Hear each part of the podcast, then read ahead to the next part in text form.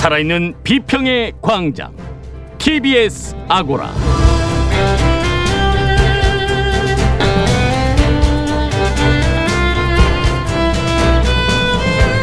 안녕하세요. TBS 아고라 송현주입니다.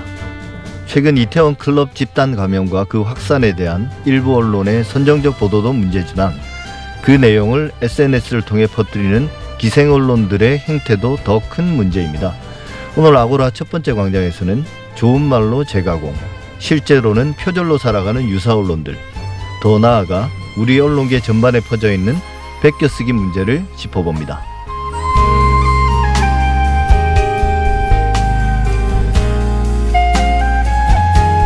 다음 주 월요일은 5.18 광주민주화운동 40주기입니다. 벌써 40년, 강산이 네번 바뀔 시간인데요. 여러 매체들이 다양한 5.18 특집 기획 프로그램들을 내놨습니다. TBS 라디오도 준비한 게 있다고 합니다. 아고라 두 번째 광장에 제작진을 초대해 함께 이야기 나눠보겠습니다. TBS 아고라 지금 시작합니다.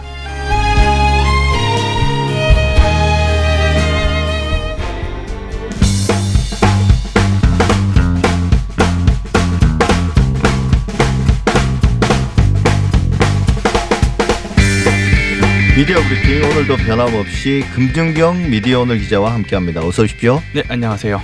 네, 먼저 박성재 MBC 사장이 MBC의 공적 재원을 지원해야 한다고 해서 논란이 일었나 보네요. 네, 맞습니다. 박성재 MBC 사장이 7일 한국방송학회가 주최했던 세미나에서 MBC도 KBS와 EBS처럼 수신료 등 공적 재원 지원을 검토해야 한다라고 밝히면서 논쟁을 촉발을 했는데요. 예. 당장 이 세미나에서도 논쟁이 좀 활발했는데 수신료 등 공적 재원 지원이 현실적이지 않으면서도 정치적인 논란만 야기될 거다라는 지적이 일단 있었고요. 예. 또 오히려 공적 재원을 받게 되면 공영방송으로서 받게 되는 다양한 규제들이 있기 때문에 오히려 MBC가 얻는 실익이 없을 거다라는 좀 비판도 나왔습니다. 그리고 당장 또 동아일보가 9일에 사설을 내고 광고랑 협찬을 다 받으면서도 안대없이 수신료까지 달라는 MBC라는 사설을 내고 예. 비판을 하기도 했습니다. 근데 이제 말만 살짝 나왔는데도 벌써 네. 이제 논란이 되려고 하는데 박성재 사장이 이런 말까지 꺼낸 걸 보면 MBC 사정이 꽤 좋지 않은 모양이네요. 맞습니다. 아무래도 최근에 취임하고 나서 경영 상황이나 전략에 대해 전반적인 고민을 했을 것 같은데요. 예.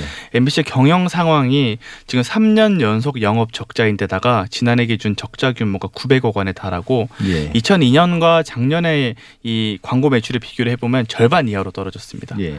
그러니까 디지털에 광고가 몰리다 보니까 방송 광고 자체가 쪼그라들고 있고 종편에 출 범하면서 지상파 광고가 좀 많이 줄었고 그 중에서도 MBC가 큰 타격을 본 상황인데요. 이런 상황에서 MBC는 사실 지배 구조는 공영방송이면서 또 광고 영업이나 이런 거는 어, 전적으로 상업적인 롤로 돼 있다 보니까 조금 부당하다라는 점을 느꼈던 예. 것 같고. 사실은 이게 이제 네. 과거에 네. 방송 광고가 잘 팔리고 네. 어, 시장이 좋을 때는 좀 덮여 있던 문제거든요. 분명히 맞습니다. 대단히 구조적으로는 좀 문제가 있는 건데, 근데 네. 이게 지금 방송 광고 시장이 위축되면서 거의 절반 정도로 떨어졌죠. 네. 그러면서 이게 본격적으로 문제가 불거지고 있는 것 같습니다.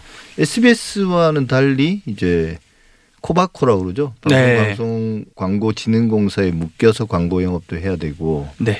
그렇죠. 이중적인 지위를 좀 갖고 있었던 것 같습니다. 네. SBS는 자사 광고 중심으로 파는데 MBC는 예. 광고 영업을 직접 하지도 못하고 또 군소 방송에 나눠주고 이러다 보니까 왜 우리는 공영과 민영이 여정정한 위치에 있냐라는 좀 그런 고민이 많았던 것 같은데 사실 MBC의 성격이 모호하기 때문에 이 논란은 예전부터 있긴 했거든요. 그렇죠. 교수님 말씀처럼 특히 이명박 정부 때는 민영화를 통해서 문제를 해결하려고 했었던 거고 박성재 사장은 반대로 공영방송의 공적 역할을 다 할 테니 그, 그에 대한 지원을 해달라라고 요구하는 좀 반대의 포지셔닝을 했다고 보면 될 것 같습니다. 예, 더 뭐 길게 말씀 나누기는 그렇습니다만 MBC 자체로 안고 있는 문제 소유 구조도 그렇고요. 네.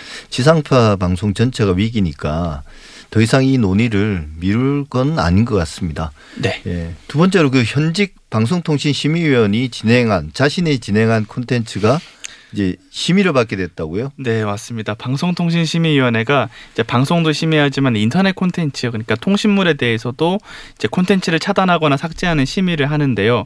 미래통합당 추천 이상로 위원이 유튜브에 출연해서 홍준표 당선인의 세월호 교통사고 발언을 지지한다라는 발언을 했었고 예. 차명진 전 의원의 논란이 된 발언이 있지 않습니까? 예. 이 발언을 언급하면서도 이게 팩트라고 한다라면서 옹호를 하는 발언을 내보냈습니다.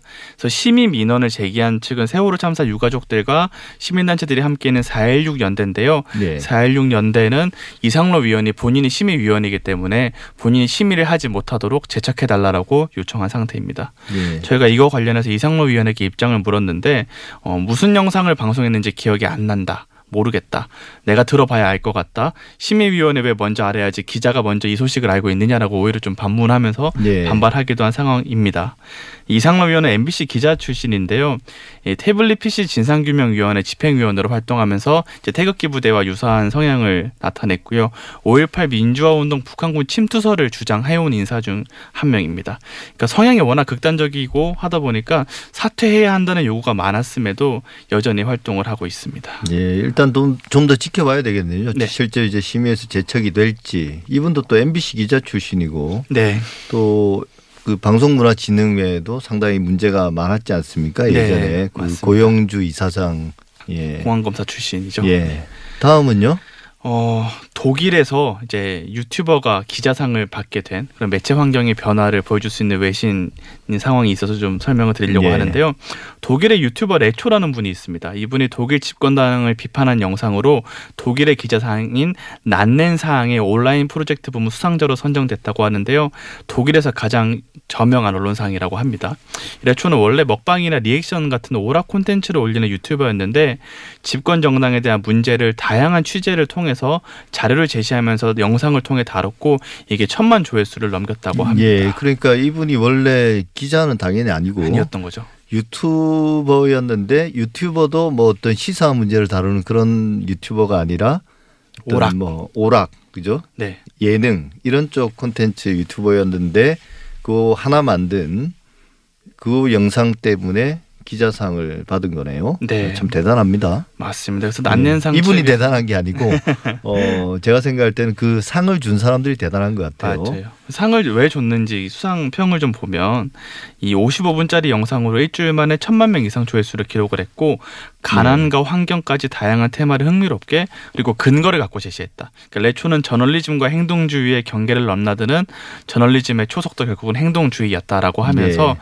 이제 행동주의적 저널리즘의 사례로 유튜버를 선정을 하게 됐다고 합니다. 예, 사실 뭐 언론의 출발이 네. 어, 그런 것이었으니까요. 음. 그래서 유튜버에게 기자상을 주는 독일 언론계도 참 대단하고요. 네. 저널리즘의 초석이 행동주의라는 말도 참 인상적이네요.